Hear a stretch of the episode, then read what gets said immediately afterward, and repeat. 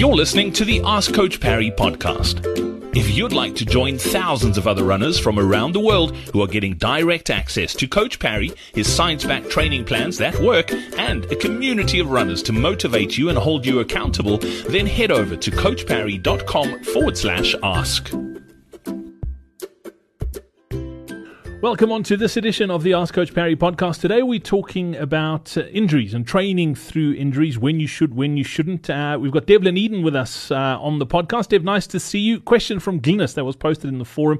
Glynis said, The last few weeks I've had a bit of a niggle in my right hamstring and also uh, right by her right knee. On the side, she thinks the fibula, uh, she thinks it's the fibula, and the pain shoots down to the side of the calf and it's not too pleasant. I still did my long two and a half hour run on Saturday, but was a aware of the dull aches. Also, left glute by the attachment also doesn't feel right. Only have a few weeks left of my 12 week training plan, and tomorrow uh, is more intervals, but I don't want to aggravate this niggle anymore. What advice would you give to Glynis? I mean, this is obviously very specific to Glynis. We've, we've dealt with it in the forum, but a lot of people sit with similar situations where they're struggling with an injury.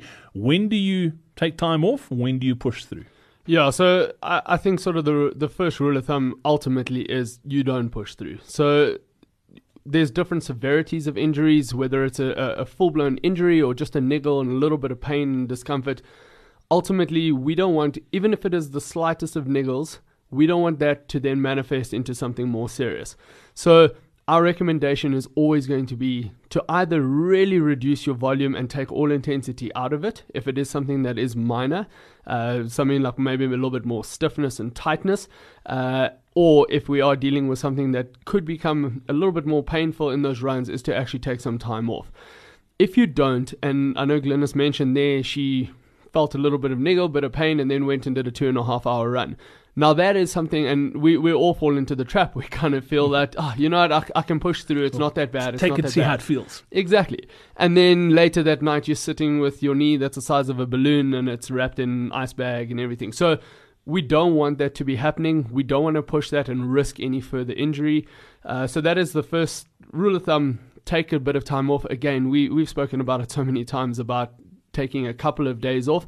I would rather lose a couple of days in training and just allow your body to maybe, uh, if it is a bit of inflammation, a bit of aggravation, to calm itself down a little bit.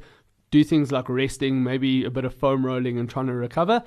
Rather that than being out for six to eight weeks with a, a minor tear or a, a, a hairline fracture or any of those sort of sort of injuries. We don't want that to manifest. Uh, that is the first thing, and then yeah, ultimately you you we don't always know what we're dealing with. So if you do have access to seeing a physio as well, or even a doctor, if it is that sort of injury and something that we need to look at, is getting that professional advice. So we actually know what we're dealing with.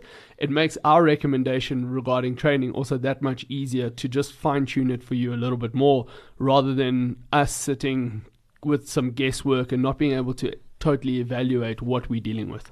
Absolutely. Well, Glynis, I hope it's feeling better. And that is. Uh, yeah, it's a difficult one because again, people don't want to take time off, especially it's if, if you are forced to take a week or two off you better serve doing that than pushing through and then breaking down completely, as you said, and, and missing weeks and even months of training. Exactly. So that is the that is the challenge. Uh, until next time, thanks for for joining us here on the podcast. We look forward to catching up again soon. Hey, it's Brad again. Before I go, did you know that most running training plans don't take your age into account? That's why most runners over the age of 50 are constantly running in some sort of pain or battling a niggling injury. That's why they always feel tired and fatigued, and it's also the reason why their endurance fades as they get older. It's the number one reason they seem to get slower and slower year after year, even though it feels like they're training harder than ever. If you'd like to discover a new way to train as you get older, then make sure you join us for our upcoming upcoming Faster Beyond 50 masterclass. Simply head over to coachparry.com forward slash 50 or click on the link in your podcast player now.